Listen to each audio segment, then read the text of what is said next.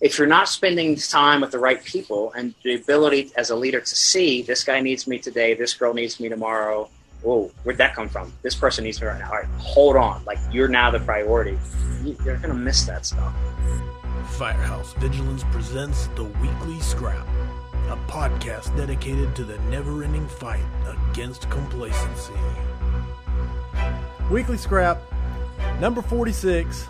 I'm very excited. We have Benjamin Martin of Embrace the Resistance. If you do not know who he is, then it is time to climb out from under your rock. He's a captain with his department and one of the most sought after speakers on the subjects of leadership and culture development.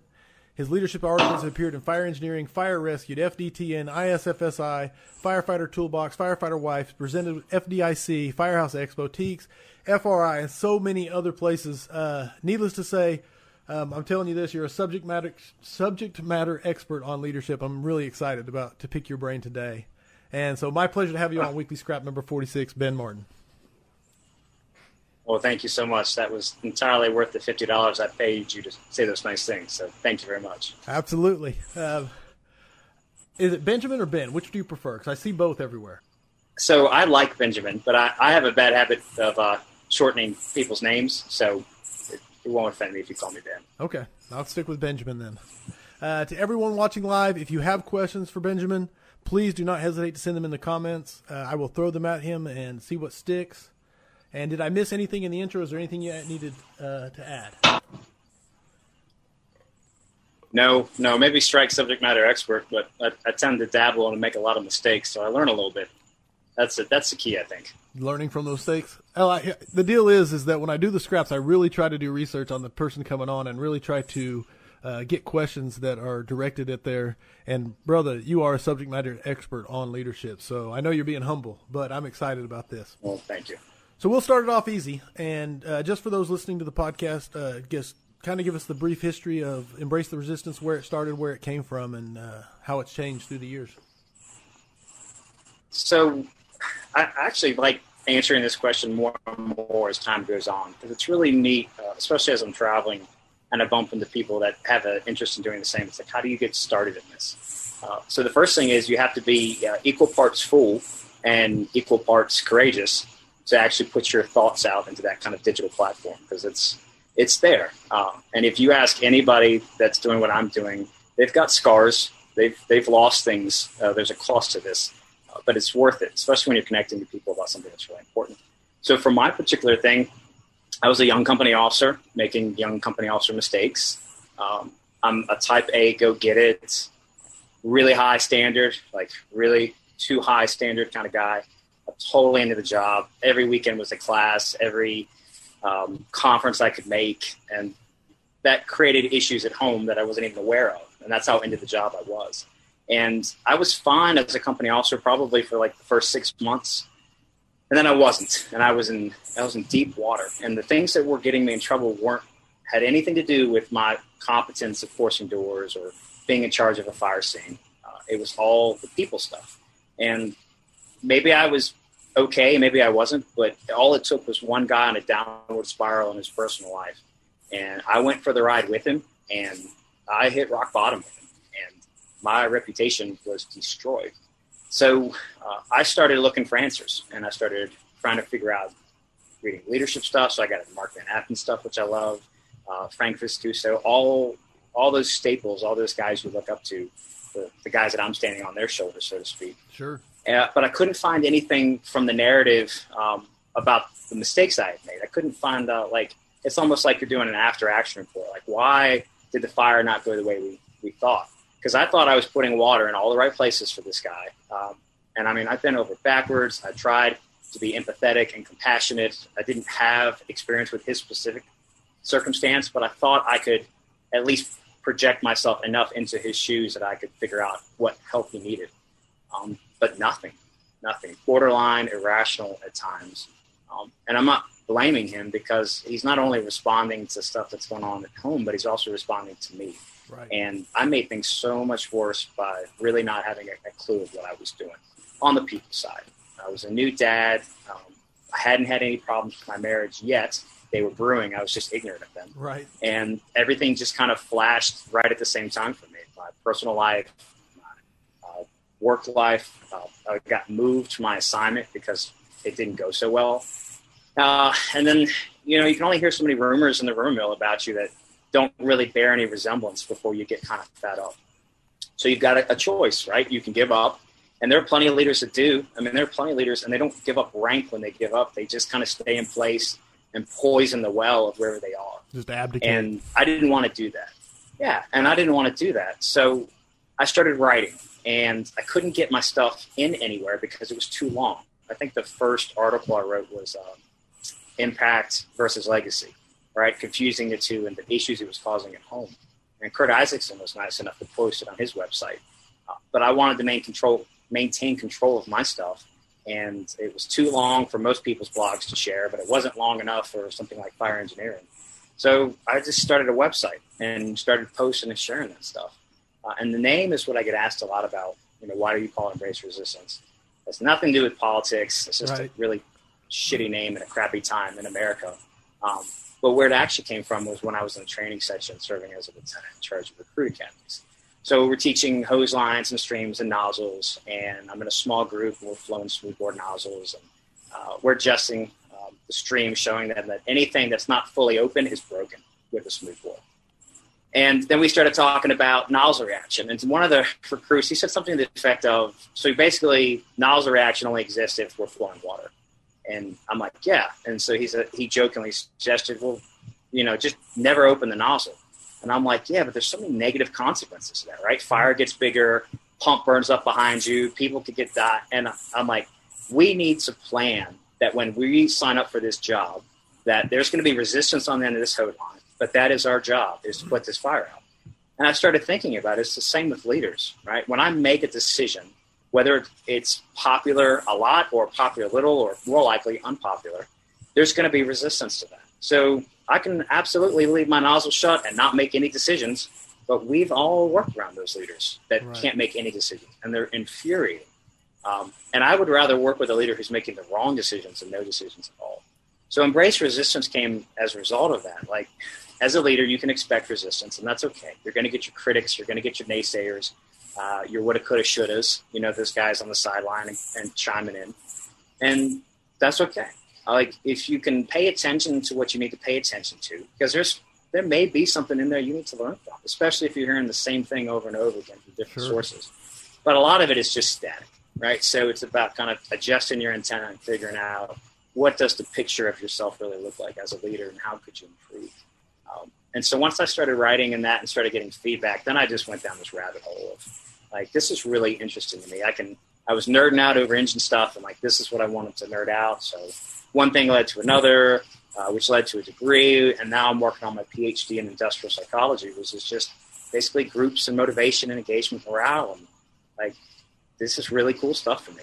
Um, probably easier to stay an engine nerd, but this is the stuff that seems to matter. Um, I would never say more than an engine, but it's really important. And I think we talked about this before. Like, you know, as a leader, you can expect 90% of your problems to happen at home, either in your personal life or at the firehouse. Firegrounds, like nothing unites uh, a group of people, even if, with different perspectives on things, like a crisis. Right. So you're not going to have these issues on a fireground. And if you do, they're usually skill based, right? You didn't force that door fast enough. I take you up to drill school, we force doors, problem solved. When you sit down with a guy and he looks at you and he's like, my wife's leaving me. She's taking my kids. I'm having to work a second and third part time job to pay for the lawyer just to have a chance to be in their lives. And then a young company officer turns around to him and says, Yeah, that's that. Like, I get it, and that must suck for you. But listen, I still need you to show up and give 100% for this job. And looking back on, on saying something like that, like, how, how not stupid, but how arrogant is that? Um, I found myself a lot going, listening to somebody and saying, you know what you should do? Trying to give advice because we want to fix problems as sure. leaders. Sure. I don't know. Like, I don't have any earthly idea how to fix your specific situation. Why don't I just shut up and listen to you talk? Because that's all you were asking for in the first place. It was just a safe place to talk about what was not going well in your life and somebody to care about you. And then rally you when the crisis hits, when the bell hits and we go to the fire ground. Make sure you don't get yourself killed. Um, because that's the other part of this thing. Like when things aren't going well at work or at home, your attention span, your ability to do these 360s and uh, all this, you know, survival profiling, all whatever it is about paying attention to things that are happening and trying to kill you, you don't have the capacity for that. Uh, and there's no such thing as leaving what's happening at home at home when you come to the firehouse. Right. It stays with you, whether it's consciously or subconsciously. And it's just like a computer with too many uh, applications that are running in the background, right? You lose track of all the applications that are open, and the overall performance of the computer goes to crap. Yeah, and that's your brain. Eventually, so it's going to crash. Really having some, yeah, and so having somebody in your life that cares about you and that can kind of help minimize, the, you know, those things that aren't a big deal, and then maximizing the ones that are, and then helping you get through that, close that program down, and then you can start something new and pay attention to something new. So, I feel like that's the long way of answering this idea of, of what embrace resistance means because when you go to somebody and you're like, tell me your problems, and then you sit there and you work with them day after day, whether it's personal and professional, that doesn't exist a lot in the fire service. And I wish it did. Um, maybe your experience has been different, but overwhelmingly it doesn't. No, I think and you're, I think you're spot really just both. like we.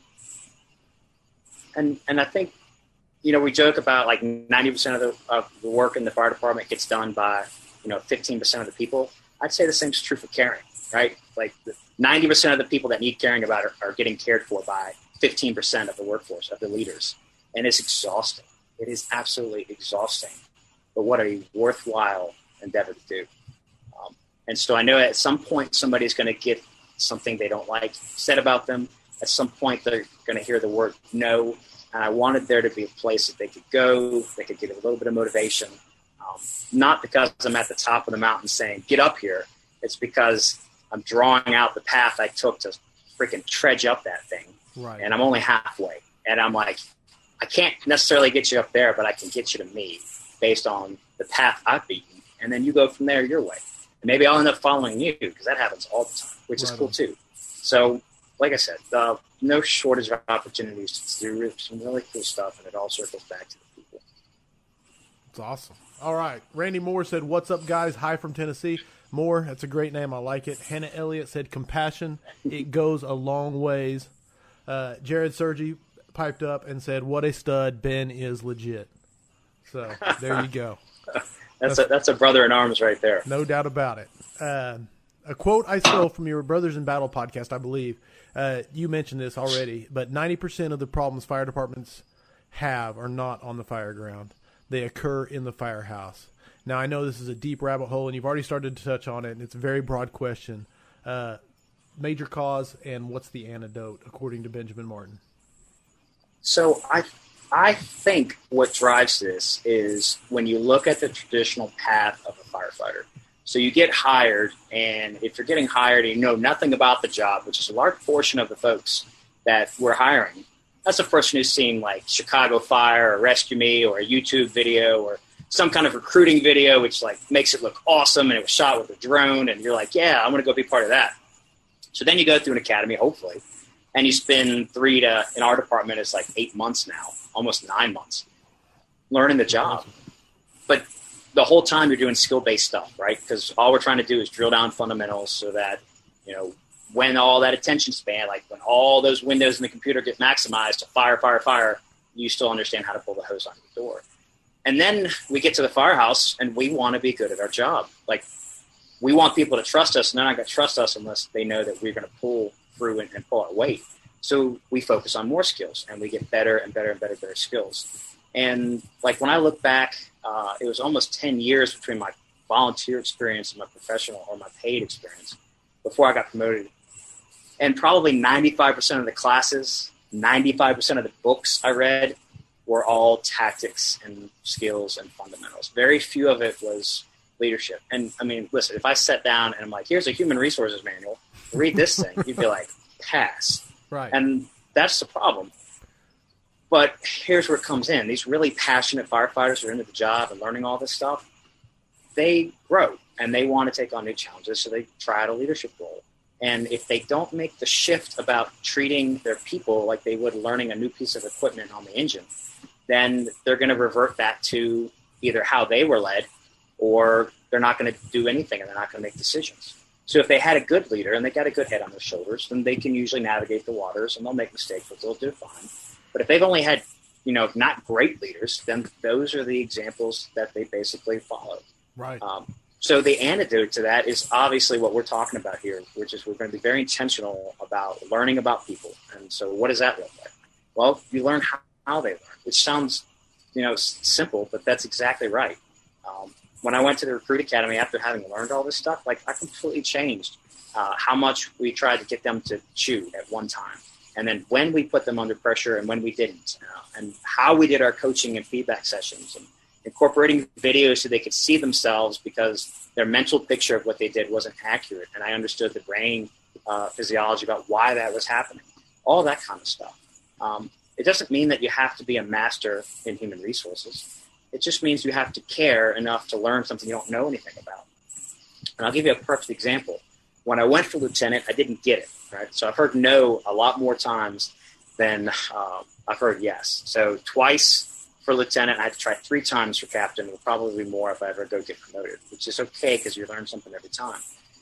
And the first time I didn't get it, uh, by virtue of getting an interview, I got access to all this leadership development training, which is the second problem we have. Right? We do skill based stuff, and then we don't take the time to provide anybody as an organization any leadership training until they're already in a leadership role. Position. And so for me, some of this training was coming six months, nine months down the line.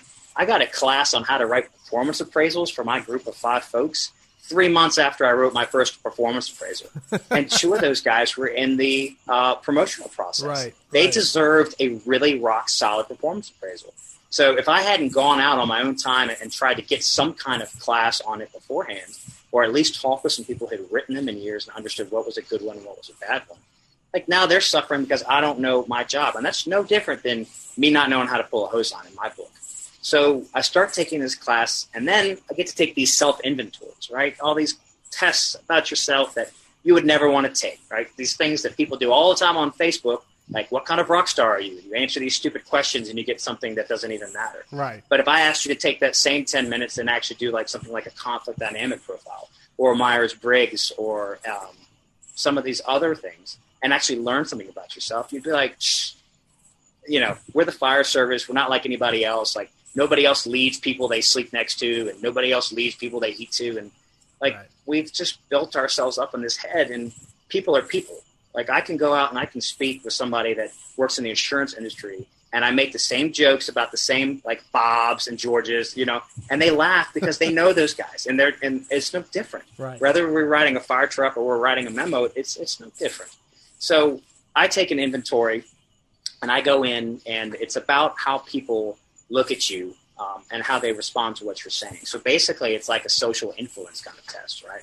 Uh, not really much anything to do with conflict, just how successful are you at influencing people? And she goes through this test and she goes, um, Has anybody ever accused you of being arrogant before? And I said, No, of course not. They'd be wrong if they did. Just joking, right? Trying to break the tension in the room. Uh, and then she got serious and she's like, Okay, so has anybody ever told you that your standard's too high? And I'm like, mm, mm, okay, go on. Like, and she reached down this list like she knows my deepest, darkest insecurities, Right. and like somebody had written it for her. And so I, I was like, all right, well maybe this test isn't as much, you know, uh, bullshit as I thought it was. Right. And then two weeks later, I bump into one of the guys that sat on the interview panel, and I'm like, hey, can you give me some feedback?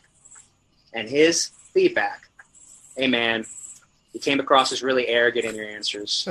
you came across, and I was like, oh, don't. I'm like, hey, th- did I did I also come across as knowing it all? And he's like, yeah. I'm like, son of a gun. So I actually printed out and shared with him the list, and it was like a 90% match. And after that, I was hooked. I was like, holy crap. Did a Myers Briggs, and I, I'm looking at this thing, and I'm like, dude, I get people now. Because one of the probably the early pitfalls I had was I tried to make everybody love this job as much as I did, Right. but also in the ways that I loved it, right? Throw ladders, you know, bang doors, stretch hose, repeat. And that's okay if, if people, I've learned that it's okay if somebody doesn't want to throw ladders for eight hours. That doesn't make them weak. It doesn't make them bad firefighter. It, that's just not them. Um, if they can turn around and pump out a PowerPoint for you for your presentation for your captain's interview, that's pretty damn valuable. Now, it's not all that their portfolio should be, but it's a different piece. And so once I took a step back and, and stopped holding everybody to the standard that I hold myself to, uh, I really learned to start leading people from where they were instead of where I wanted them to be. And that's the difference between me standing at the top of the mountain and yelling at them to get up here, and then me walking down the mountain that I've so painstakingly climbed and being by their side, talking to them. And I may not be helping them physically climb the mountain, but I'm there with them. Right? And if I see them stepping in a hole, I can talk about, hey, I stepped in that hole. This was a consequence of that. Let's go around this one. And hopefully, I've built enough relationship and influence with them that they listen to me. And if they don't, I wait. I don't get mad at them. I don't judge. I wait. I'm like, well, it took me three months to get out of that hole. I'll be here when they emerge. And maybe they come out in two months because they knew what it was going in and they made a poor decision anyway. But that's what all of this is. So the, the antidote is that we get serious and we treat people as an investment. And part of that starts with investing in yourself, with doing these training, reading these books, listening to these podcasts, getting perspective about how people treat people. Just like I would watch, I'd go to, you know, a fireground commander class and listen to a guy that doesn't work in my department talk about how he runs a fire scene. You're like, yeah, I like the way he said that. I like the way he does that on the board. It's the same thing with people. You go to leadership class, you're like, I like his perspective on how he trains his people. I like his perspective on why he didn't do a coaching memo instead he did a coaching moment. Stuff like that. Right. And you just tools in the toolbox, that cliche. And you'd be amazed at the end of your career what kind of tools you'll have. Um, and if you're in an organization where you're like, nope, not interested in a leadership opportunity because they're not supported or um, it just, there's no extra pay or whatever it is, it's just not worth it to you, you can never, ever, ever, ever, ever, ever go wrong investing in other people. You just can't. Like and even if you're not seeing an immediate return, you have no idea the difference you're making in them. And what's really cool is when I get to go teach this intoxicated leadership class, which is what I'm most excited about, about staying in control of your emotions and using this idea of emotional intelligence and, and really building deep relationships that you can then leverage to tell people deep, dark things about themselves that you've noticed. And they thank you at the end of the day instead of giving you the middle finger. That's the kind of stuff that the feedback I get from that class is as much, it's probably like a 50 50 split yeah, that helped me get promoted, or that was the obstacle in my way to this assignment I wanted, or this fixed a relationship at work. But the other 50% is like, I understand my daughter more, or yeah. like, I had a quality conversation with my wife. And that, like, I mean, I don't even know their daughter's name, but just hearing the idea that they could have a more meaningful relationship with them just because they're more aware of how they're coming across to her, that's huge. No, that's, um, that's and awesome. you talk about mentoring, like that's that's what we're trying to do here. It's just, and I think all that's mentoring is. It's just sharing perspective about the challenges we face. Because I'm not like maybe how they play out's a little bit different. Like I don't think the guys in the '60s had to deal with the worrisome of social media, like getting sure. fired for that stuff. But they had, you know, somebody maybe wrote something down and it got shared, or somebody had a photograph and it got shared. It just played out a different way. But to think it's novel to me, to think I've invented something, some new problem, is a, a, pretty deep exercise in vanity, right? Sure. And it's, the fire service is nothing new. It's all cyclical. It just comes back around, or it's like a pendulum. It just swings one way and it swings the other. Um, and to have the, the patience to sit in the middle and wait for it to come back around and watch the upstroke and learn what there is as it shows its ass to you, and then come back around and see what the other ass cheek looks like, and then wait center that's pretty powerful stuff that will help you in your career and it will help you at home, which is what matters probably most. Well, doesn't probably it matters more than anything else. I was I was gonna say I love the analogy of the mountaintop and coming down to help them up and showing them the pitfalls, which I still do. And then you then you did the ass cheek pendulum, and that was even a better visual. So that's my new favorite visual. Yeah, that's that's what happens when you when you when you drink too many of these. Is you right get on. ass cheek pendulum. You get the ass cheek pendulum visual. uh, Hannah, I can't wait to draw that. That'll that'll be a good meme. I like it. Uh. Uh, Hannah Elliott, she always asks questions of the guests. She's one of my best question asker. Says, aware of how you come across. Can you talk a little bit more about that self awareness? Yeah. So what's interesting is when we're talking um, communication, we tend to think about language, right? What you're saying, but communication, as it's measured, when we look at research, only about 7% of what you say, the words you actually choose in that moment, are registering your message, which explains why when you get a text message and you're looking at your phone and you're like, I can't tell if my wife is pissed with this or if she's happy. Sure. Because it, it's robbed of all the context. So it's like, well, what's the context? Well, it's body language. It's nothing that you don't already know. Um, it's your tone. It's everything your mother taught you when she wanted you to be a good human being. Treat others as you would want them to treat you. Uh, but then when you say stuff like, don't look at me with that tone. Hmm. You ever heard that one before? It's Oh, like, yeah. don't don't look at me with that tone. You're confusing two senses. Um, but that's the brain, right? The brain is wired threat first, friend second. And that's the people that got those wiring reversed, they got eaten by something, or they ate the berry they shouldn't have eaten, or they didn't run away fast enough from whatever was chasing them because they stood around too long. So our default is always run away, not stay. And so leadership, like learning how you're coming across to folks, is what allows them to not want to run away from you. And you you know this, you've experienced this, where someone gives you a great piece of advice, and you're like, okay, great, I'm going to do what I want to do anyway, right? That's not communication. You didn't act on it. Or somebody tells you something and they're right, and here's a kicker, and you're like, gosh dang it, I hate, I hate when this guy is right. And, Right. and you're like, why would they feel about you that way? Like that's huge, okay? And that's unfortunately most leaders are not aware of how they come across, and it's just called social awareness. That's all. I mean, that really is all it is when we talk about emotional intelligence. But just a simple thing of it's been a little while since Corley talked. I'm going to shut up now. Same thing car, used car salesmen would use on you too, Right. right? Like he who speaks first like loses, and it's when you look at conversations, you can tell how successful they're going to be by how much talking the leader does. And the more talking they do, the less successful they are. How ironic is that? No doubt. How ironic is that? Right? Because if you're trying to fix their problem and you're, you know, muttering on because you feel all this pressure with these bugles to fix problems, you never heard them in the first place. And that's without even getting into the brain part of this. That's just fundamental truth. So it's not uh, necessarily what you say; it's how you say it, and that's what your mom tried to teach you too. And that's all. That's all that is. That emotional intelligence piece. Um, and when we train people on this, it's not teaching you to recognize, you know, that this is closed. This means the person's insecure. It's to understand what happens when their face lights up and, and when they're they close down, and not even physically. You can just see them shutting down. And you've probably seen that watching somebody like that dude is totally checked out of this conversation. Or you've seen when somebody's been uncomfortable in a conversation. I've been in conversations that I'm uncomfortable with, and you're, you're like, I just want to run away from this guy, Right. uh, and I can't, right? And you can't. Um, and I've actually had a conversation that I thought was going swimmingly, and the dude got up and left the conversation because it was so uncomfortable for him that even though I was like laying out fact after fact after fact for him, he just didn't want to hear it. Um, and so it's it's all of those things: speaking a little bit less, listening more.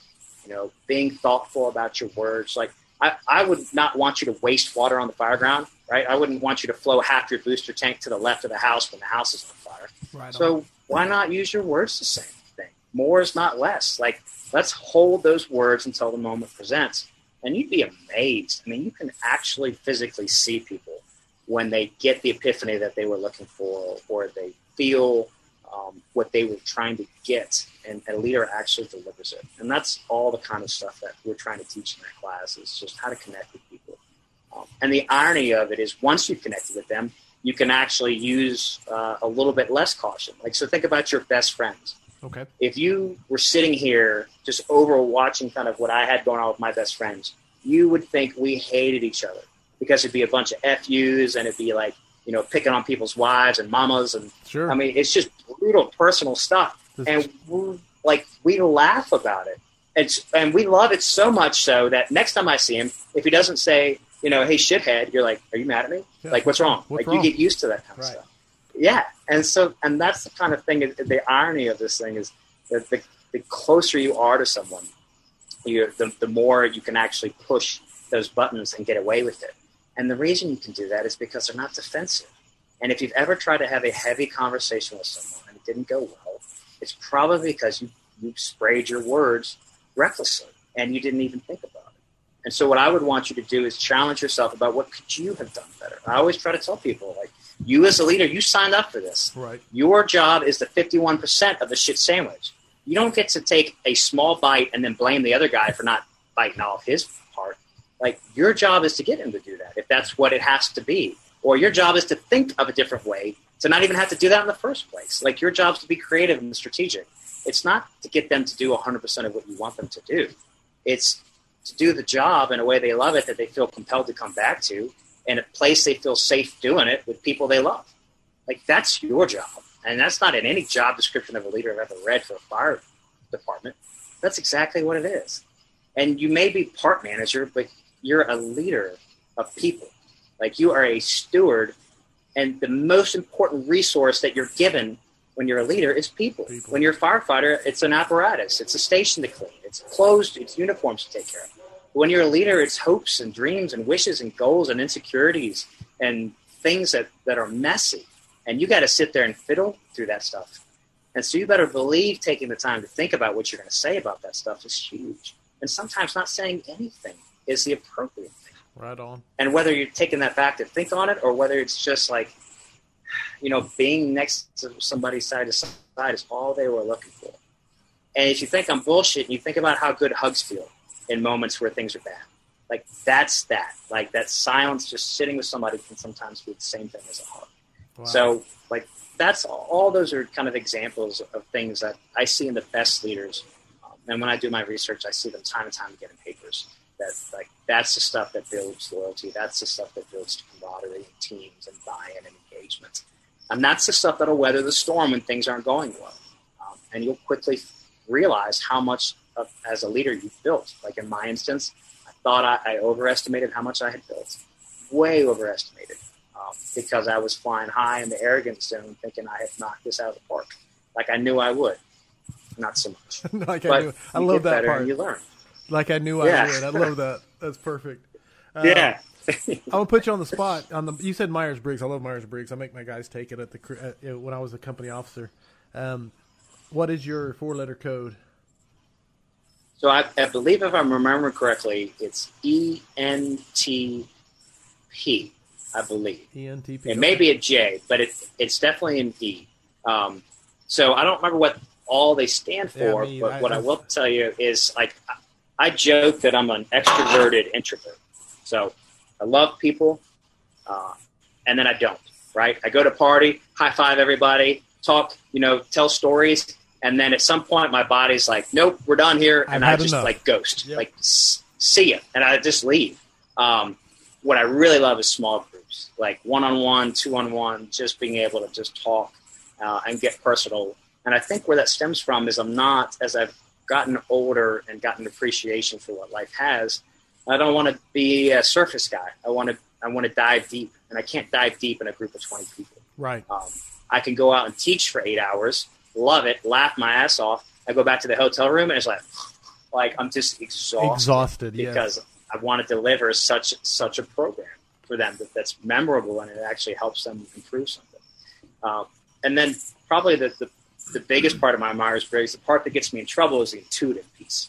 So we talk about um, you know people that are strong on the fireground are the ones that recognize patterns and they recognize changes in patterns, right? So those are the people that can see what's coming before anybody else knows what's even happening, right? They are literally knowing so that way they can plan how they're going to react instead of just showing up and reacting. Sure. Uh, and that is the gift and curse I seem to have in my career is I see that in people, I see it in processes especially. And like I can accurately name this won't work, this is why, and in my early part of my career, I would just lay it out there, you know, and then when they, and when it didn't work, I'm like, told you. And that's the piece when you're like, well, how do you get somebody to, like, how do you improve your communication ability? Right. And that's a completely different communication, right? And then trying to influence them differently so that we don't have to go that route. But still have understanding that you don't have all the answers and knowing that. So that's the speaking less and just kind of paying attention to stuff like um, Oh, so it's neat because I get to problem solve a lot, whole lot, right? And I love challenges and I'm curious as hell. Right up your but alley. It, yeah. I run my mouth sometimes and, and get in trouble with that a lot, unfortunately. And I still do. Like, don't think anything I'm saying for emotional intelligence means that I have nailed it. because I will I will still post up on Facebook. I shouldn't. I will still send emails. I shouldn't. I certainly like. My, that's where my wife is. Make sure she doesn't come over here because she will tell you the God's honest truth about Benjamin. Uh, I, I don't say all the perfect things. Put right on, but I try. We'll get her on. I we will So- get her on here sometime and get the true story, the real, the real, the real Oh, story yeah. behind the Benjamin. Oh yeah. All right, I got Michael Oswald. I'm going to try and get this question to you right. It's a longer question. It says, "As a newer officer, what's the best way to get past the negativity when you're doing your job the best you know? Seems older, salty members have issues with newer officers." He asks, "Is it best to not say anything and push forward?" And if you want to elaborate, Michael, I'll, I'll expound upon it. But throwing that at you, Benjamin. Yeah, so there's there's a few things there, and, and hopefully some of this will kind of scratch the surface of what you want. Um, this is a perfect example of you know loving the job differently than you. So what you have to do is it's easy to walk into a group where they're not doing what you think they should be doing and go, oh, they're lazy, they're disgruntled, they're checked out.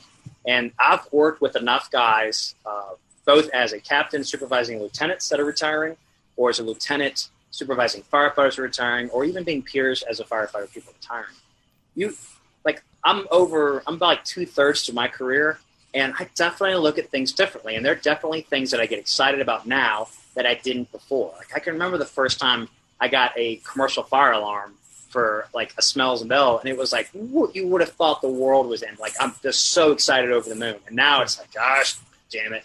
Home Depot like you put your stuff on and you know, it's not interesting to you. And then that rookie shows up, and you're like, whoa, whoa, whoa, like slow, and you catch yourself doing the same thing. Sure. So understanding that they've they've earned a little bit of grace in that department um, is important. Now that's not an excuse, right? If they're being toxic, then they're being toxic, and that's your job as a leader to step in. But you've got to understand when you walk up to somebody. Like if I walked up to you know you in the street and I've, I've never seen you before, and all of a sudden I'm like, you know what your number one problem is, and I lay something that may even be like the Spot on, absolute like spot on. You're gonna be like, one, who is that guy? Right. Two, do I even care? Right? Maybe I shake you for a few seconds, but by tomorrow morning you've forgotten me. And that's the same thing. Like you're this new leader. You're they know because guess what? They've seen this movie before, right? They have been around for 25, 30 years. They've seen a new guy. They've seen a new officer. They've seen a proby. They've seen, you know, people get sick and die. I mean, they've they've lost people. Like they have so much life experience, and for you to think that you can size them up in a 24 hour period, even in a few months, is way off. And you're only at the surface. So how do you get through that stuff? Well, some toxic people have to go. Like, and the idea here is that, you know, I will love you as a person. I will respect you as a person all the way to the door, right? And then on the other side of that door, there's there's no point where it, you know where I start doing this number and I start shit talking you as you're headed that way. Um, and I've fired recruits before, and it's like you're ending somebody's dream, and it's hard. But to offer them dignity and compassion, the, the whole thing is really really important, right? Because maybe they'll figure it out later, and they'll come back to the fire service, and maybe they don't. Right. And who you are in that moment says more about you than it does to them. But with the um, the older gentlemen, it's or women, it's about realizing what value um, they have in their minds for themselves and what value you have to them. So I'll give you an example. As a lieutenant, I had a guy that had almost 30 years on. Call like he's calling his shot. I am going to retire in 365 days, Right. 12 seconds. Right. So one of those people got it programmed on the phone. Right. Shows up to work, does the bare minimum, and I've got a rookie. So I can either like obsess over this guy and the fact that he does the bare minimum, or I can go over here to the guy that's excited to put his suspenders on for that commercial fire alarm, and I can work with that. And it's like, which one am I going to be able to put my hands around and mold the future of more, him or him? And it's easy, right? It's the rookie. Sure. Um, what opportunities are there that you can do in that toxic place? Is there a committee you could sit on and meet other people and get charged up there? So for me, it's going to conferences. Like I'll show up, and, and the only problem with teaching leadership classes is the presentation you get is could be wildly different. Because if I got in a big fight with my wife getting on the plane, and now I'm there to teach the next morning, like you're going to get a different me than if I had just gotten the phone call that I was promoted. Um, I had to do a class where I got off the plane and I turned my cell phone back on, and it's miss message, miss message, miss message, voicemail, voicemail, voicemail. and you know that's not good. And I listened to the first one. Friend shot himself. Oh. You know, at work, and it's like, and then I had to teach four hours later um, a class, and you're like, so, but that's people, right? So with this 25 year guy, um, I sized him up and I talked with him like, what can what can Lieutenant Martin do for you to give you the best experience to end your career with and go out on a high note? Because unfortunately, so many retirees have like really terrible leadership experiences the last couple of years. Sure. And that's not surprising, right? Because the people that are leading them are still on the job. And how could they relate to somebody that's going into retirement when they themselves aren't? Right. So they're thinking about like, I want to come to work and I want to be safe because I want to get home and I don't want to tear a knee because I'm old and I can't heal the same way. And, and I'm not calling anybody old. A pec, so I get like the idea of like once you realize you're not Superman, you're not Superman. We're all mortal, right? Yeah. And so their wants, like what safety and security you can offer them, is wildly different than the guy who comes in doesn't know shit about the job and just wants to make sure he goes home the next day. Like the safety and security you provide him is wildly different than what you can provide this guy. And so it was very few moments where that 25 year guy really taught something to that rookie. But when I sit back and I reflect on it, there was a lot, a lot of life experience that was getting passed back and forth between those guys. And some of it was career based, and some of it did involve, like, I didn't like working for this guy, or like, I don't like the direction the organization has gone through. And I'm not one to sit and let somebody like tear people apart or tear an organization apart. Sometimes there's a need to vent, and then you're like, all right, all right, let's That's move enough, on, right. right? And you get back to task, or and you're going to break it up. Um, and they may be right, you know. So it's not even like you can say, hey, that's not true. Oh, yeah, you're right. No, keep going. That guy is an asshole. Right? but what you always have to remember is if you're doing the right thing, you're not focusing on this guy and you're focusing on the rookie. When all that's done, you can go over here to him or her and clean that up. You know, George has been on a long time. You know, Alec. Some of the stuff he says, I wasn't here for, so I can't speak to that. Sure. Um, doesn't mean it's not true, but what I would want for you is to learn from some of the things he did. So when he said he didn't like the way Leader X did that, just remember that when you're in my role. Yeah. Because you know that, I mean, you're training your replacement basically. Right. So just understanding that trying to put your thumb on these folks is not going to be your solution. Um, my 25 year guy taught my rookie how to read a, a, a map. Like, you talk about life skills, right? Just first time he'd ever seen a book of maps. Hilarious. One of my favorite favorite memories. Um, but if you let people surprise you, they'll surprise you. And my 25 year guy was, a, was the guy that took him out and trained him on the, the uh, tack pumper when nobody else would. 25 uh, year guy, I caught him talking to the rookie moments on calls when it didn't go so well, picking him up, cheering him on. Stuff that I like if I had just completely alienated this guy and written him off, I might have missed. Right. So it's not that we're ignoring this person and we're saying, hey, their shelf life is expiring. Let's put all of our stock in here. It's just understanding that this is more the motor.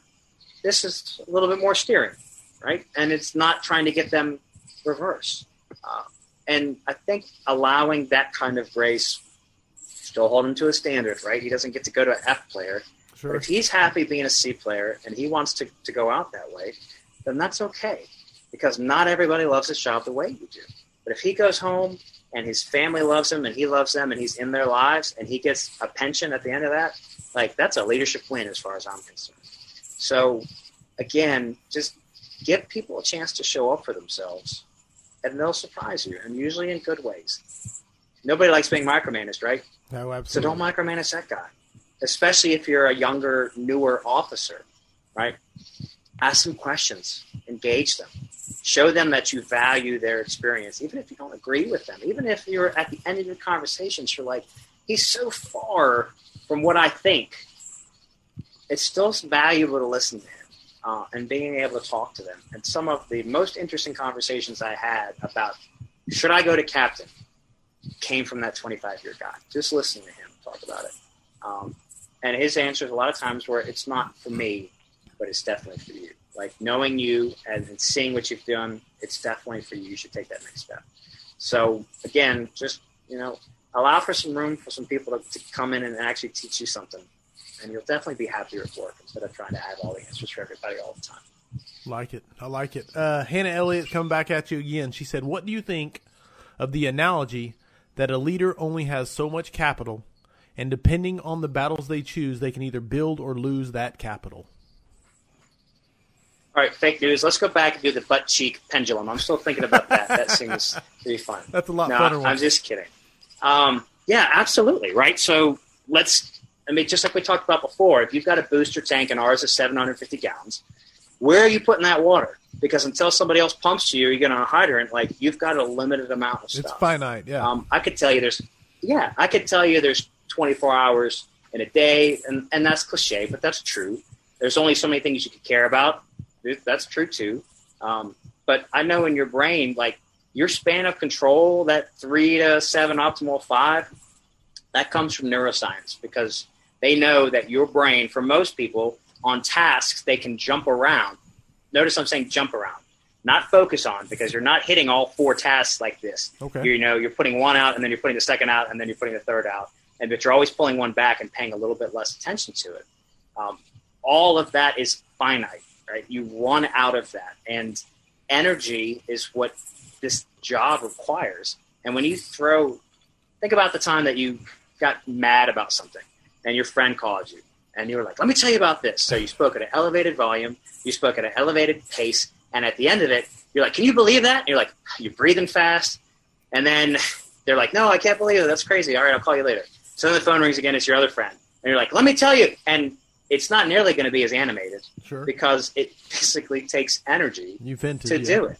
And that was the whole point of what we're talking about letting somebody vent is like letting them, it's basically off gassing, right? Let them off gas and then cool it with some water right? Take a window out and get all that crap out of there.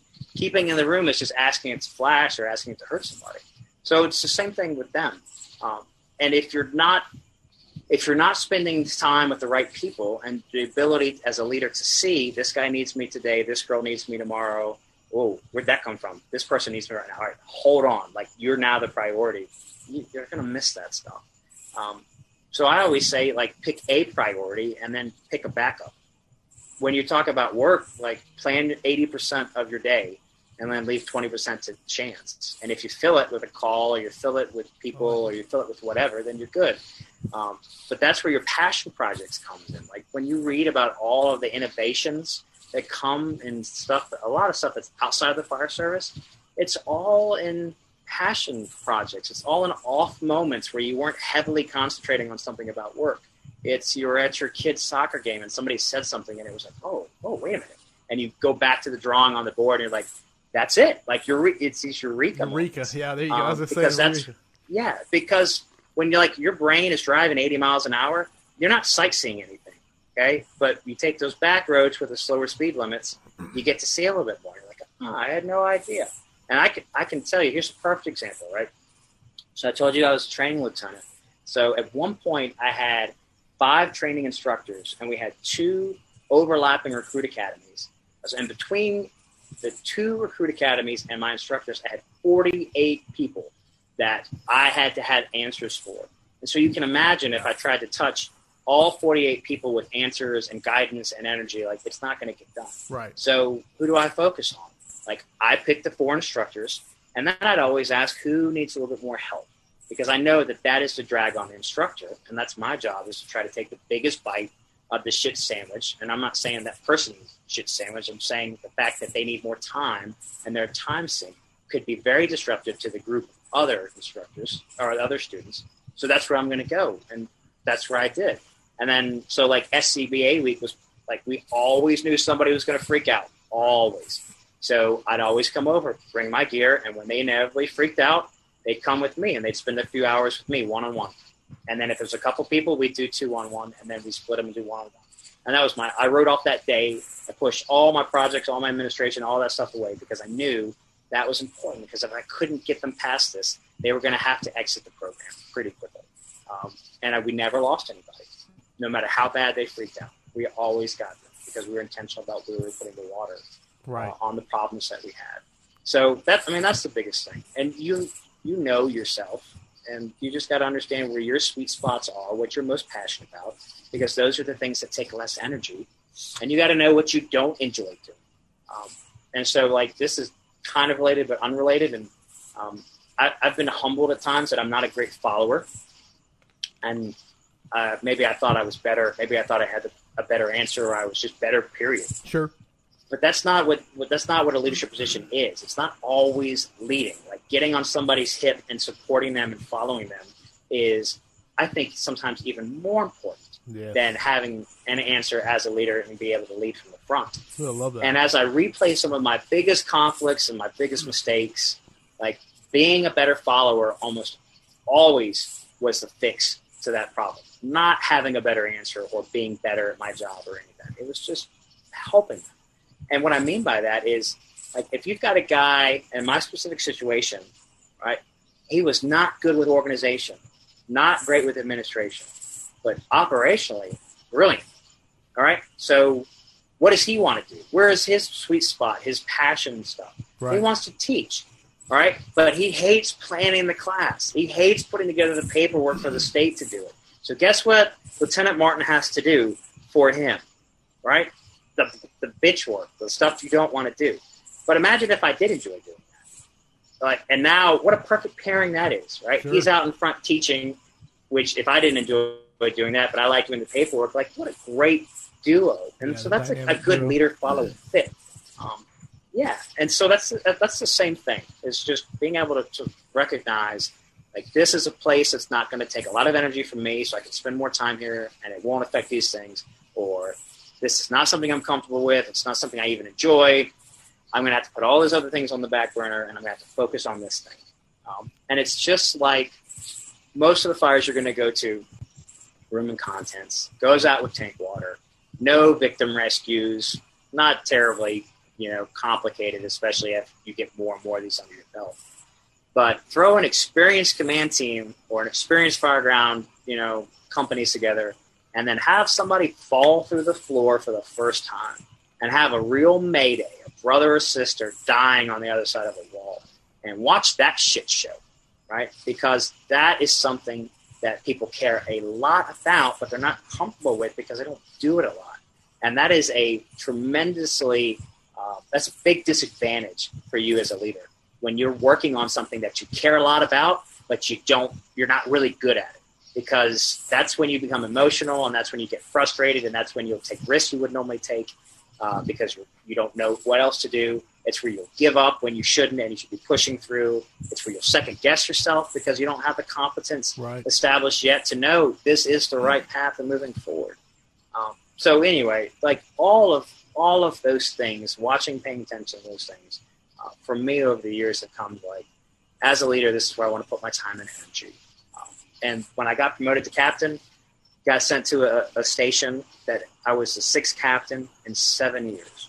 So just like think about what I'm saying with that right. statement, right? No doubt. Six and seven, right? And so automatically it's like, yeah, it's like, hmm, what can I fix? Hmm, hmm, hmm, right? And then so you go down there and you talk with the people and you know whether you have a, a list of expectations you want to read them, or a standard you want to you know encourage them to, or things you want to change immediately, like you know new captain, new crosslay, that kind of stuff. Um, don't just just see what the priority is. It's like doing a 360 on your lap. Don't commit just because you the first bedroom you came up on had fire.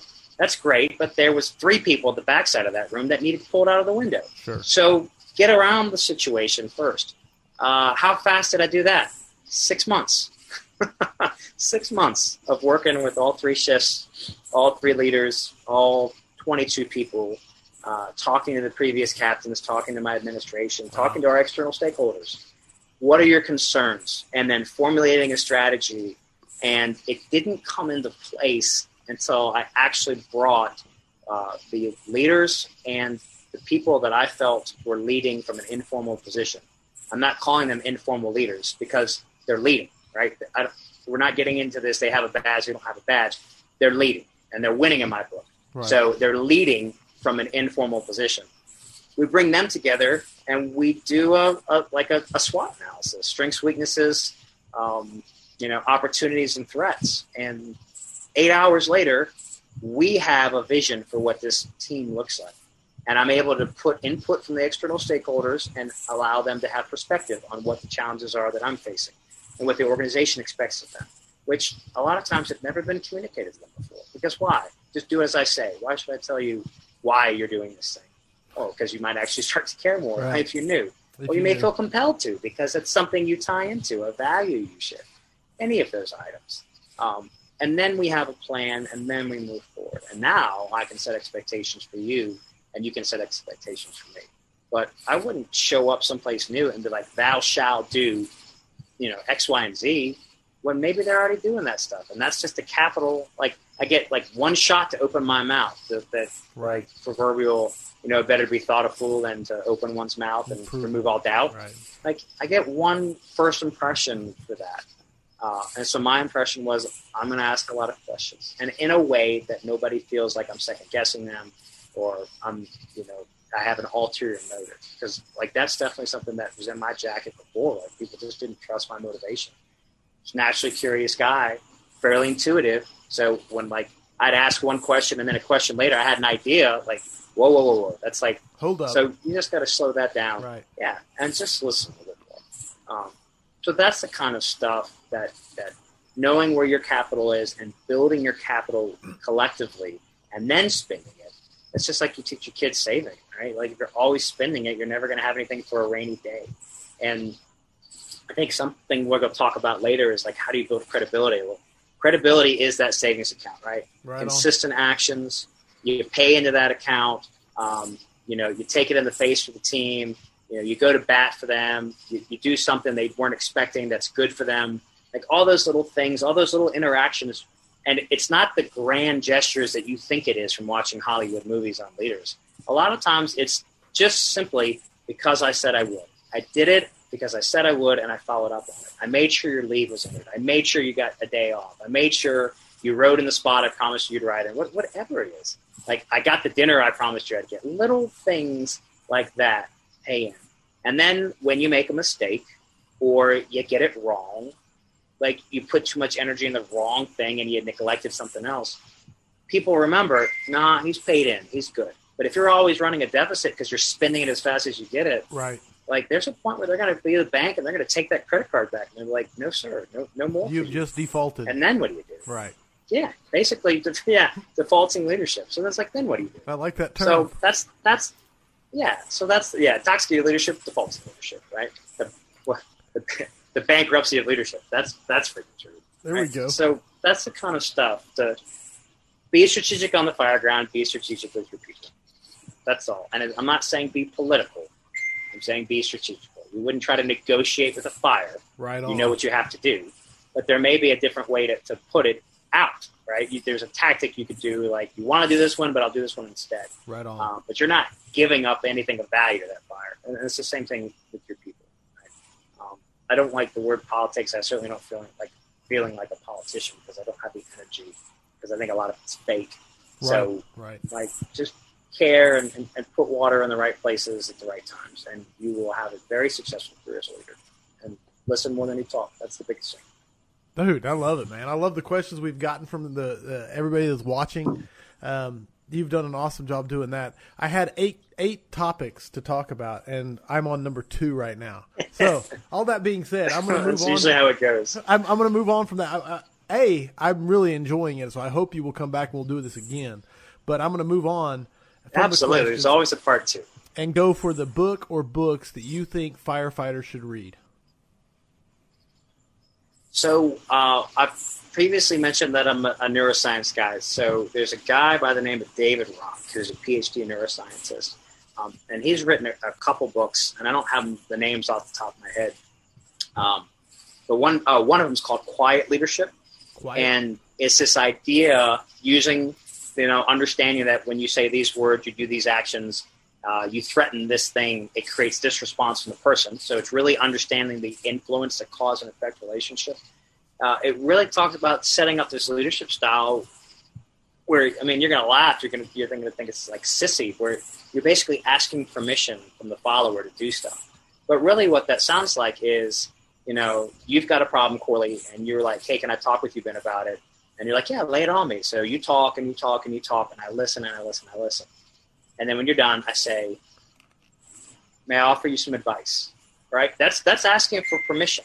Or I say, Corley, it really sounds like you're struggling at home because maybe you've invested too much in the fire service. What do you think about that, Corley? And then listening, right? And just like maybe that's not it. Maybe it's something completely different. Um, but not rushing to apply a band aid on that.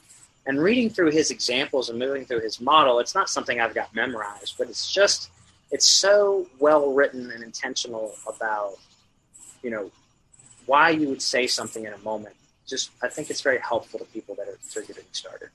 Um, so that's a really good one. Was that Roth? I've read probably that... most like David Rock. Yeah, it's called Quiet Leadership. You saying Roth um, or Rock? And he's got Rock, R O C K. Okay. David. Okay, go ahead. Sorry. Um, and there's and there's another one that he wrote that I can't think of, but it, it um, talks about his scarf model. So what's interesting about the brain in, in this book that he illustrates is, uh, like I talked before, we are wired for flight or fight, um, but we're not really wired to negotiate in those moments of crisis. And so we shut down or we act out, and we tend to get wrong in both instances. So what he talks about is like that wiring, that primitive brain, that still exists. We didn't like get away from that. Uh, we, we just put a whole other layer on that, that neocortex, and that's sure. what gives us our ability to reason and separates us from the animals. And in our finest moments, that prefrontal cortex stuff is firing away, and like like I can shift task, task, task. I can plan. I can react. I can withhold things. I can have impulse control. And then this is where the intoxicated leadership comes from. When that's not working, your amygdala's firing because you're under duress, you're under a threat. Like you'll say anything, do anything to get out of there.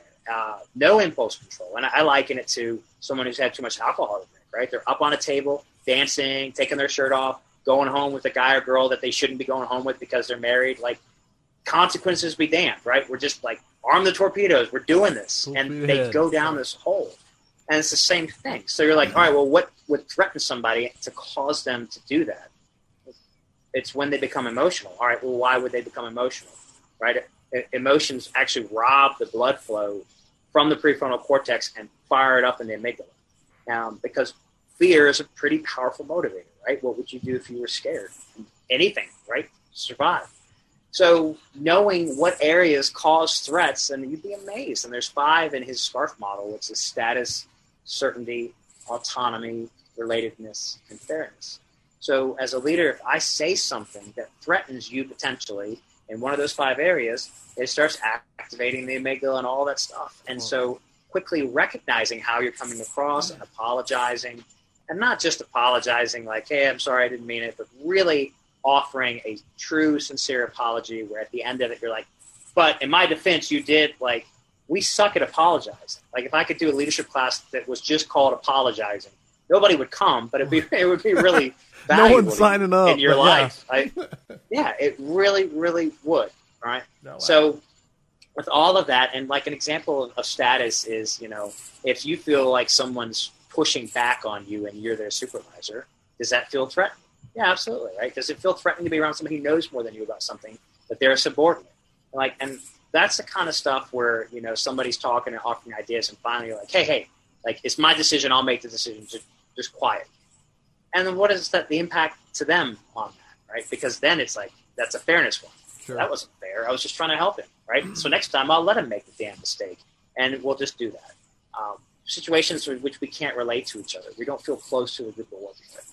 Um, I don't know why he always makes that decision. I can't relate to his thinking, or I don't like going to that station on a transfer because it's a he-man woman hater club, and I don't agree with that. So I just don't want to be around them. Sure. Um, same how we choose our social circles. Same mm-hmm. thing. Uh, autonomy, the micromanager, right? It just kills it. There you go. And then uh, certainty. Like I joke that I used to work with a uh, a guy who was uh, one of our bosses, and if he was drinking coffee out of his left hand, it was going to be a good day. But it was like Dr. Jekyll, Mr. Hyde. If you showed up in the morning and he was drinking coffee out of the right hand, batten down the hatches, steered clear. Something was going on at home. Not a good day. Oh, and it was mate like clockwork. Left right. hand, right hand, right? Wow. And so people like patterns. Like the patterns are efficient for the brain. We can process a ton of information a lot faster if we recognize a pattern, and it primes our decision making even faster, which I don't know, let's say would be really beneficial on the fire ground if we just had to stretch that a little bit. So that's what we're always looking for. And when you have someone who's inconsistent in what they do and say, and we might call them a hypocrite, or we might call them, um, you know, uh, unpredictable, then those are the people who are like, yeah, I don't know if I trust what you're saying, or I don't know if I want to follow you in this instance because, like, some days you got it and some days you don't. Sure. And it's not about right or wrong, it's just a complete lack of integrity in who they are as a leader. And if you don't trust their integrity, you're not going to follow them. No matter how much they demand it, you're going to find a way out of that because that's back to the survival mode. Um, so those are just um, you know two of the books that he writes uh, and does it, and then anything by Patrick Lencioni, anything by him is phenomenal. Mencio? Um, there's a book, Lencioni. It's like L E N C I. oh, Lencion. Yes. Okay. Okay. Um, yeah, and so, and I don't even know if I'm saying that right, but he writes, he tells stories. He uses fictional companies and characters, and you read the whole book, and you're like, man, I know exactly where he's going with this because I can relate to what he's saying. And at the end of it, there's a whole separate breakout um, where it's like, this is what I'm talking about. Like these are the leadership principles that I've absorbed in the first half of this book. And every once in a while, like a character will actually speak a principle, and you can tell that it's building to that last chapter. Sure. Um, but it's really easy stuff to digest. Um, how to win friends and influence people? No, no, like by Dale Carnegie. Like it's like this freaking thick. Like all right, so for reference, here's my beer can. Okay, it's like this thick, tiny fonts. Um, it's an older book, so like if you're super nerdy, read that. But you know, grabbing something that's 150, 200 pages and just getting through it and finishing it, and then picking up another one. That's way more important than trying to get through a famous book. You know, that's super amounts of volumes that you're never ever going to. Um, Momentum. Simon Sinek is another great one. Um, I've read um, uh, Jocko, his uh, his second book. Couldn't get into his first book as much, The Extreme Ownership, Sure. but his second book even talks to um, how uh, what was it, the duality of leadership? Dichotomy. Uh, what yeah. was his second book? Dichotomy. dichotomy of, of Yeah. leadership, right? Yeah, and in, his, in that second book, he's like, ah, I think people got the wrong message with this extreme ownership thing, right? Mhm. This like win at all cost mentality, and so he talks a little bit more about the other side of the coin, and he definitely talks about following your book a little bit, uh, and that's that's all great stuff. And really, if it speaks to you, meaning you find yourself having conversations with the book because it's challenging how Right, you think of stuff, right. that's a good book for you right? So I could give you my top 10 list, but it's more about like, what do you need? Because Sure. if you already are way ahead of where I started for social awareness, and I'm not going to recommend a book to you on social awareness, but maybe you're missing something. Maybe I do need to hand you a book on force culture. Maybe that is what you're missing. You're too much of a people person, and you don't have the skill set to go with it on the fireground. Um, so the big thing here is just keep reading. Just keep reading. Uh, readers are leaders, leaders are readers. There, there's no doubt about that. Podcasts, videos, whatever you can get. Um, every trip to the bathroom is at least 10 minutes if it's not a number one because I'm watching videos on YouTube, like just learning, just listening to stuff. I probably have educated some very weird strangers that I never met just from listening to my videos to the toilet stall. but just wherever you can get the time in to just do that kind of stuff, that, that's, that's going to pay dividends for you. Um, just understanding and admitting that you don't have all the answers to that. I like it. Uh, all right, I do this thing on the weekly scrap called Five Questions for Firefighters. It's fun. There is no right answers. Strictly your opinions. Max points are completely arbitrary. So, are you ready for the five Oh, questions? hang on one sec, correlates. All right. No, hang on one sec. Uh, somehow I've got a video playing in the background. Hang on. I'm going to troubleshoot this. No problem. Why? Now I'm just curious What what the going video is. It's our training from today. We were doing dip training, so all I'm hearing is a motor in the back of this thing. And I don't, I can't even find it right now. All right, it's gone. You still there? I'm here. All right, cool. Sorry about that. No, you're good. You're good. That's what. That's the best thing about completely random live, is that? live broadcast. All right, let me see if I can bring you back up full screen without losing. it. This All right, five questions. Is that what we're doing? Five questions for firefighters. Are you ready, sir? Okay, uh, unless another motor pops up. Fair enough. Number one, what is the number one issue facing the modern fire service, according to Benjamin Martin? Uh, the inability for leadership to relate to who we're hiring, I think, is probably the single largest thing. Uh, when you look at, uh, you know, we call them generational differences. Sure. When you look at how kids today are growing up so heavily relying on technology, and not just to look up stuff, but really for feedback, like, um, you know, telling you good job on this podcast, Corley. Like all you're really looking for is how many likes at the bottom of the screen you get. Like how many viewers did you get? Like These little thumbs with yeah, like all all that's feedback. Like I could do this great thing, but if I didn't get 50 likes on it, my world is ruined. That's how, you know, these 18, 19 year old kids think, not just teenagers, because our brain doesn't really start to fully mature until our mid 20s. Sure. Women sooner than men, obviously. But yeah, our, and almost into our late 20s. It's like 25, 26, which ironically enough is why you can't rent a car even when you're 16 years old and you're licensed because they know you're going to do dumb, stupid, impulsive stuff and they would be better off waiting until you're in your mid 20s. Um, but the so the inability to reach people with that and i think technology is wonderful but i also think it, it hurts ourselves I, I, wrote a thing on artificial uh, experience where uh, when i did the recruit academy these these folks figured out this really intense mayday drill before we ever went through it because somebody let it slip we were going to be doing the denver drill tomorrow and the, they went and looked it up on youtube and they figured out the answers and, and they came in and they did it the first time. It took me 45 minutes when I went through. Right. And they're like, well, no, you know, they, they were successful. They learned. And you're like, no, no, no, this, this job is not about getting it right the first time. This job is about making mistakes in a safe space on the drill school so that when you go out and it doesn't go to plan, because no fire ground has ever gone 100% plan, that you can figure out because you've got option A, B, and C, and D. Like Right. I lament for the lack of learning that happened. Success was not learning. Learning was not achieved. That was not at all what we were going for. Um, so there's that piece because how that translates in the firehouse, in addition to not having that A, B, and C, is if I got assigned to your firehouse and you were the guy that taught people how to pump a fire truck, and like we didn't get off to a great start, but you were the guy, I'd have to keep coming back to you, and that would build the relationship. And maybe at one point I'm like, you know, Corley's not such a douche. Right. he's just making sure that we release people that are good. And i go to appreciate it. And then maybe next time i go to train somebody i model you a little bit. But now i go like all right well corley's douche. I don't want to mess with him. So on. i go take a conference somewhere or i look up a youtube video and i teach myself and without again building the relationship with corley. And we had this superficial learning where it wasn't just about learning how to pump the fire truck it was also about learning corley because he's part of my team right? And I've got to work with that. And this is the same thing. So I have seen it a lot lately, also where leaders don't have the ability to relate to younger folks. And when I say younger, I'm, I'm talking 20s to 30s, even Sure. 30s to 35s. I'm not talking about 16 year old kids. Right. They just, whatever it is, the way we give feedback or the way uh, we show appreciation or like why, right? Why is the biggest thing? Everybody wants to know why. That's not a bad thing. You know what why does? It disarms that threat thing going, why don't I know this thing? Right? Right. What does he know that I don't know? And in a world where everything can be answered by looking up on Google or asking Siri, when you actually have a kid come to you and say, why did you think that or do that? You better jump all over that No doubt. because no that's doubt. a chance A to build your relationship, but B because he can't figure it out, and you're going to sound super smart no matter what you say. Even if you're wrong, you're going to sound smart. So why wouldn't you engage him on that stuff?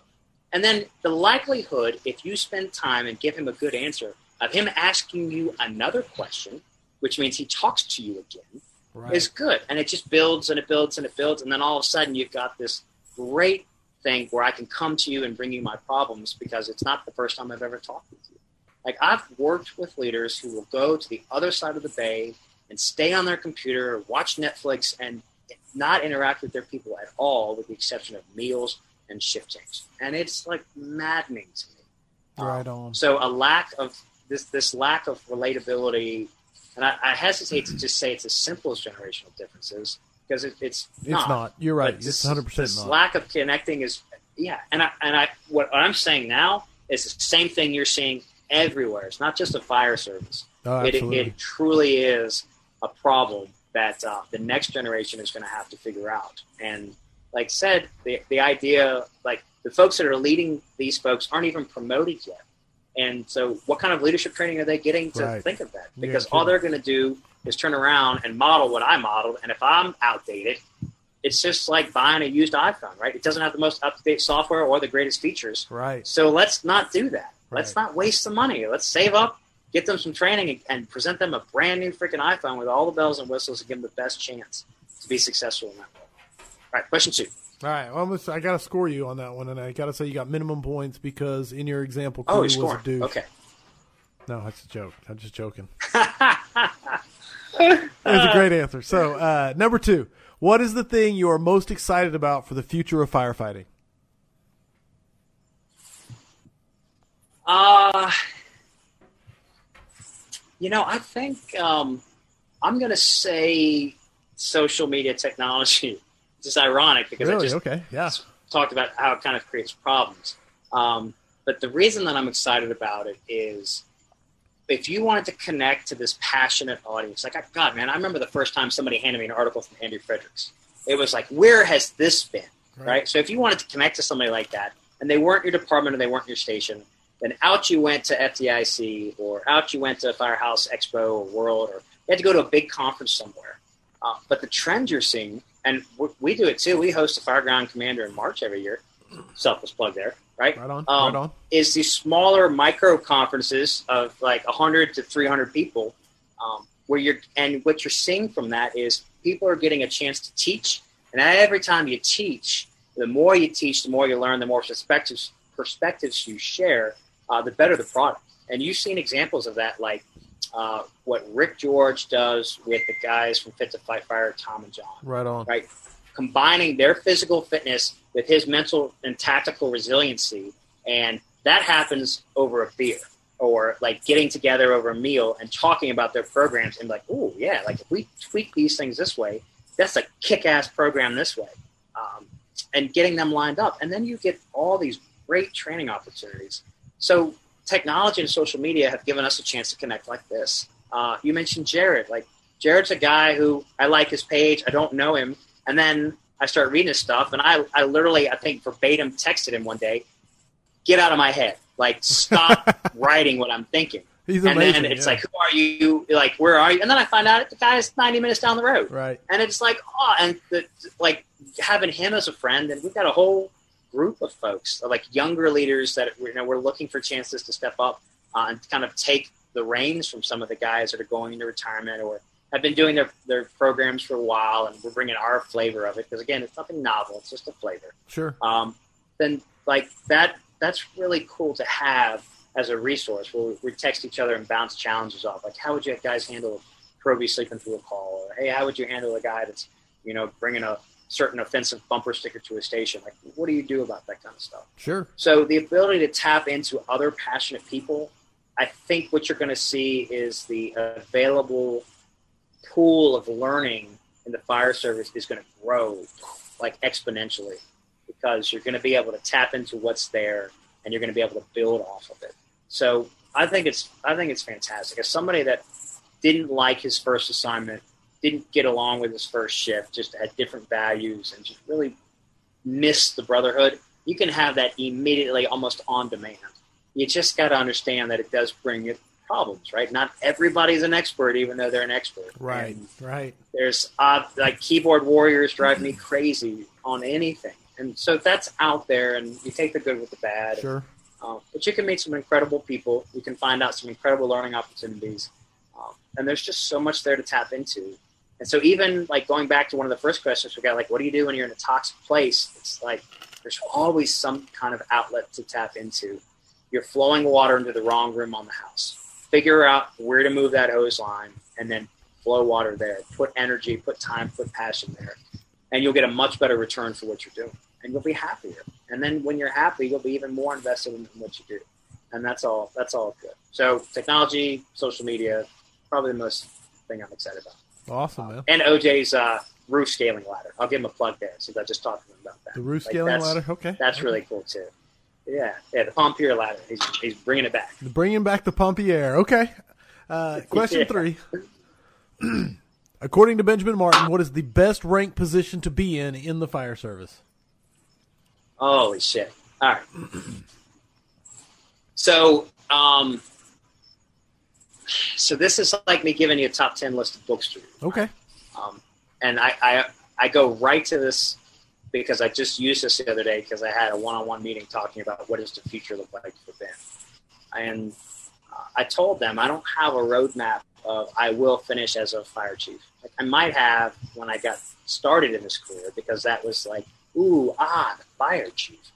And then you learn a little bit about what he does, and you're like, "Ooh, ah, the fire chief!" Like, right, no, thank right, you. Right, Um, but it's it's not just it's not just that. And and so what I told those the folks were, uh, I'm interested in something where it's a good fit. And for me, fit looks like I love what I do. I feel like I'm giving value to the people I'm doing it with. The organization is seeing value for it, and it fits my home life. And what I mean by that is, I loved going to training. I'd be happy to go back to training in the future because I think it's such a worthwhile pursuit and it's really important work that they do there. But I gave up two summers with my girls who were four and six at the time, and my wife, who's a school teacher. That was a really tough time for us, for me to go to work every day over that three month summer sure. and not be with them in the pool or to go on, you know, to limit our ability to go away. And it was the same thing when I was single and dating my wife.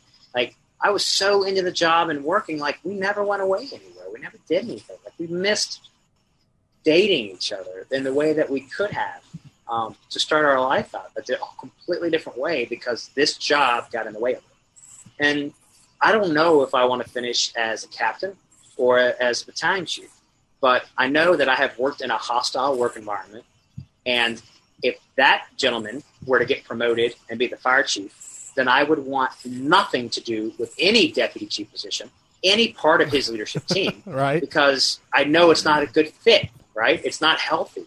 Um, but if somebody I really, really respect, like our current fire chief, uh, he was my first captain. I love him to death. Like, and he's earned my loyalty, and I'll, I'll be loyal to him past his retirement. Uh, and he's a friend. Like, he stays at the helm. It's like, hmm, maybe, maybe I could, maybe I could do that. And so it's as much like, what are you asking me to do, as it is, who are you asking me to do it with? Right. So I think there are some people that never should get promoted at all. And that's because they're really great firefighters and they have no interest in the leadership thing. And that's okay, I guess I should say, in that ranked leadership. They're they're very much, yeah. if they're any good at their job, leading, leading, it from that right. informal capacity. Yeah, they're definitely leading. Um, and then there are people you come in and you recognize, like, and we do this, like, we joke with our recruits, like, that's a battalion chief, that's a cat. Like, you just see this personality Right. and what they're interested in, and you're like, that's the fire chief. Like, you know instantly. Um, and maybe it is or maybe it isn't, but their their perspective is going to change and their role is going to change. And um, I'm now not interested in going back to training until my kids are older. Like, I don't want to go to a four hour work week until my kids are old, and they're off doing their own thing with their friends and they don't miss daddy. Like, at some point, I'm probably going to become dad and they're going to lose their baby voices. It's going to break my heart. Right. And I don't want to give up any summers until that happens. Right? Fair. When, Hey, when they start getting the hormones and they hate me and their mother, like I'm going to the office. Like that's that's Back to training have with my time. Yes. Um, yeah. Right. So the best thing is where you fit, and it's not where you're comfortable. It's just where you fit. Because if you're stationary, you're not growing, then that isn't necessarily the best thing for you or even the organization. But like line up all those things and start with family first, and then go from there, and you'll ultimately be way, way, more happier. And I say that as a guy that gave everything and has almost lost his family twice. Like you just, it's not worth it. I promise you. Awesome answer, dude. Max points for that one. So, number four, best advice you've ever received.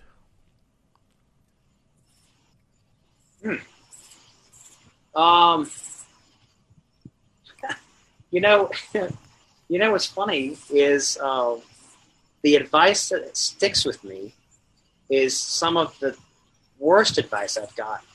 It's the stuff that I it's like just that so answer. counter to what I thought of me at the time that it really required a lot of self-reflection and discovery Okay. to figure out if it, if it was true. So, like a perfect example is what I talked about before with doing that self inventory and getting all this feedback that I was like, oh, this is not fun for me to listen to.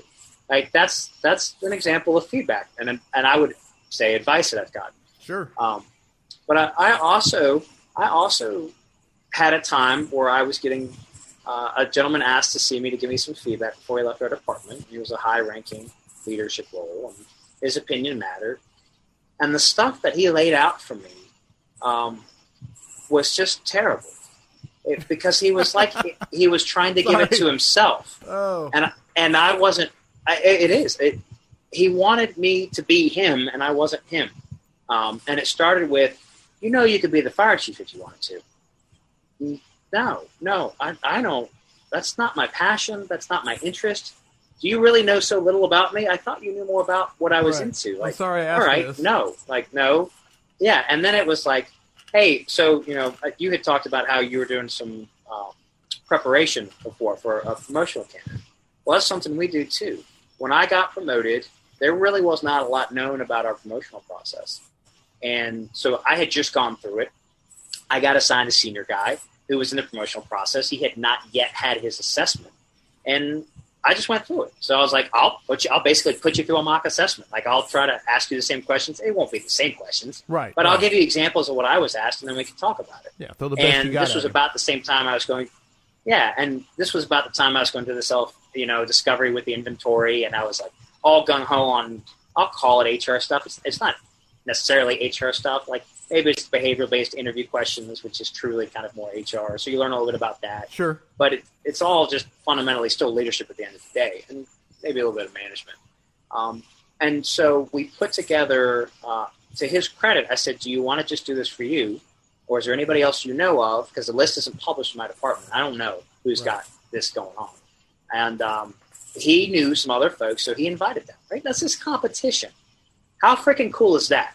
Like, and I don't even have to tell you the story he got promoted because you already knew that Right. because he made a leadership decision, you know, from an informal role. Right on. So he brought those guys over, and and all of them ended up getting promoted, like all of them, Uh, right? So now awesome all of a story, sudden it's though. like ooh, special Yeah. sauce, right? Yeah. And and not and not all at the same time. Right. So uh, you talk about embracing the resistance. Oh my God, you'd have thought we stabbed somebody's firstborn child Oh, because yeah, it was like, how come you didn't invite my guy? Right. I didn't know, right? I didn't know. Here Um, comes the conspiracy like, theories. we actually marked an engine. Right, right. We actually marked an engine out of service in the evening.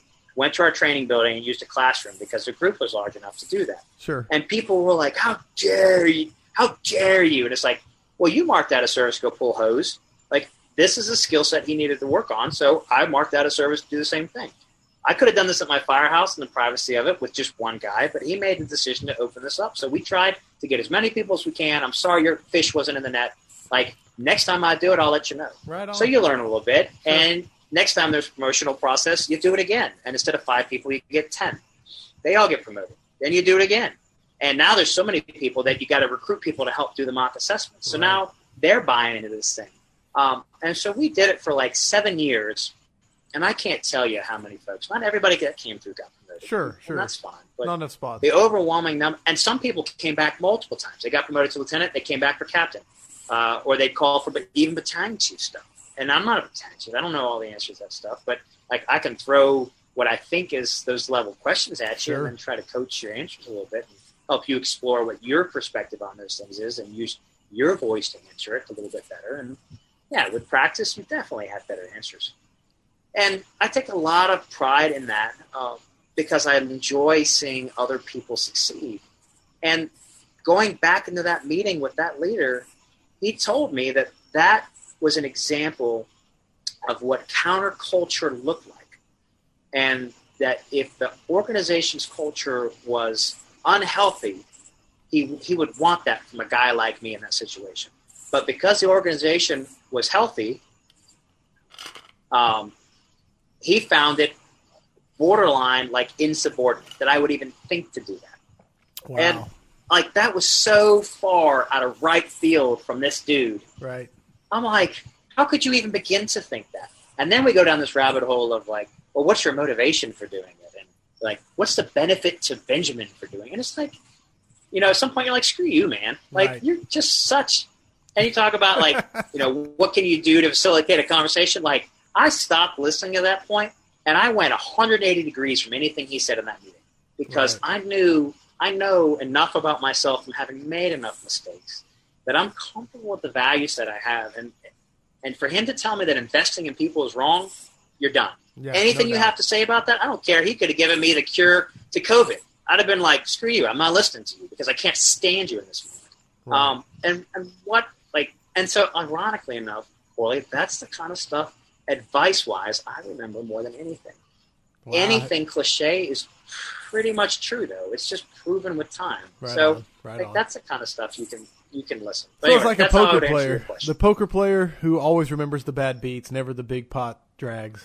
So, hundred percent, I get Right. it. Yeah. I mean, we always obsess on the little things. Right on. Yeah, totally. Like when we do, I joke about this with the guys in my group. When we teach a class and you get those reviews, you're scanning like great, great, great, great, great, great, great, not great. Whoa, why? And you spend the most time looking at this, and you're like, the room is too cold. What? I don't control the room in this convention center, and you're like, it's amazing. But that's what you're looking for. You're like, Right. where can I get better? I'm not looking for confirmation because I'm not great. Like I'm glad I was good in the moment, but I'm not great always. Gotten bad reviews plenty of times. All right, So what can I learn from? Where can I grow? I like it. Question five: Heavy fire and tenable space. Would you rather be assigned to the nozzle or first in on VES? Uh, nozzle. I, I mean, I'm an engine guy, so my answer is going to be nozzle. Uh, my intent is to beat them there with the nozzle. Like that's There that's how go. I'm going to train. That's how I'm going to set up the rig. That's going to put my gear like like soup to nuts. Like I come in with the mindset starting with like even getting rest the night before. My goal is to beat those guys VES. If they get there first, that's still a win because I'm putting the fire out. I'm protecting that you know tenable space. But um, like I'm not to, to say VES is not a wrong answer, but for me, it's like, well, where's the celebrity in it, right? Like, I want to be dragging the body out. I want to be on camera doing that. No, I've got a role. I know what my role is on the engine company. Like, I'm gonna put the fire out, and like that's how we win. And if you grab a victim rescue, like I'm as much a part of that. Even if you drug them out of a house that was never exposed to any but the fire I'm fighting, like I'm still part of this, and that's the idea of, of, of a team. And so, yeah, nozzle all day long. Plus, I don't get to be on the nozzle lot. So, nozzle, There nozzle, nozzle, nozzle. Flow and go, get there first. I like the answer. I like the That's answer. That's the five questions Yeah. for firefighters. That's Benjamin Martin a- answering the five questions for firefighters. Catching up here, Scott Lawson came in and said, Hi, guys, from Capital World of Bourbon, Bardstown, Kentucky. So he said hi. Michael Oswalt said, Thank you for answering his question earlier. Hannah Elliott said, Excellent. Thank you. You're covering everything so well. I'm struggling to come up with more questions. So, huge compliment. We'll do a part two. I have never Yeah, seen Hannah not you. have more questions, so that's that's awesome that she said that. Uh, the training officer chimed in and said, "Totally agree. I relied on a solid senior guy when I promoted to sergeant. He helped me tremendously. There's no doubt about it, man. Those those uh, leaders from informal positions. Did I say it right? Yeah, There yeah, leading from informal positions. leading from informal positions. Those are so important. And then Hannah Elliott, just to prove that her earlier comment was wrong, she said, and I'm throwing this at you because we're we've we've gone way over time. So if you need to go, let me know. But she Yeah. said, when you, as a leader, are looking for someone under your direction to succeed, what does that mean? Uh, I think it, it's it's back to the fit thing, right? So it's what are they trying to do? Um, so if, if I think success, if I think their success is what it looks like for me, that may not be at all. Um, there have been people that I need to be more into the job, and when they get excited and they go to class and they come back and they say, "Hey, I loved it. I'm going to the next one," and I'm like, "Yes, good, success." And then there are people that are into the job and they're like, "Hey, I'm going to a class." I'm like, "No, no, you just told me your wife threw you out. Like, no, go home. Don't do that." Um, No. so I think for me, like if, I can listen to somebody and I can check in with them and say, "Hey, I hear you're saying this. Is this what you want to pursue?" And then every chance I get, I can force a door open for them to walk through, and they walk through it. Even if they don't necessarily nail it walking through it, like they trip and stumble through it, they're still through it. right. And now we get to go do another door, and maybe it's a little bit more graceful. Um, I talk about like that ranked leadership being a, it's like a cheater bar on a, a you know Halligan bar, right? You give that cheater bar to somebody that's been training with that tool that knows the ins and outs of an inward outward swinging door and, and what parts of the tool they want to use. And you know very quickly when you watch somebody, especially with the forks, you're like, no, nah, that's the wrong way on the Right. bevel. Right. Right? You give that person a cheater bar that's been drilling with it, and it multiplies their ability to then do what they were already good at. And so when you give rank to people that are already training with the rookies, that are already sitting in committees, that are already passionate about the job and doing the right things, they're only going to do more of those things. You give it to somebody who's selfish and doesn't give a shit, they're only going to do more of that. They're only going to see, oh, I get rewarded for being into me, and then they're going to carry that on and they're going to like destroy people along the way. And I've seen that. I've lost friends to that, unfortunately. I almost became that. Like Right. that's that's the problem with that.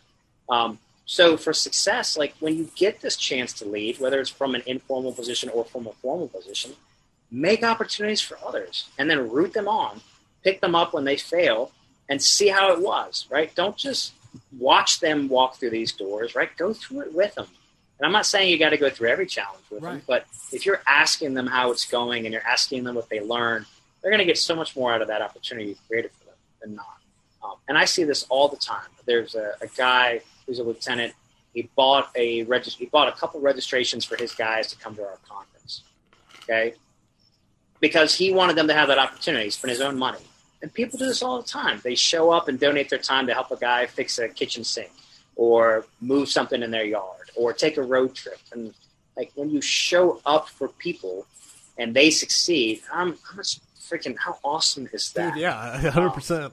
and I can't and I can't and I can't tell you what it looks like because it's different for everybody. Right. Um, but I can tell you you'll know it because you'll feel it. This sense of pride, you'll know it. Uh, the smile on their face, the, the pep in their step, like you'll know. And when they're winning at life, you're winning at life. Like Right that's on. that's the best part about being a leader. Because here's the reality: those moments are far more seldom than the bad ones Right. right? So when you can get those moments, enjoy them, relax in them. Don't think that you've got to rush to the next one because the next shit sandwich is coming right around the corner, And and, that's just people. fifty-one percent. Yeah, and you got to eat fifty-one percent, and it's not personal. It's it's to be expected, which is why we embrace resistance.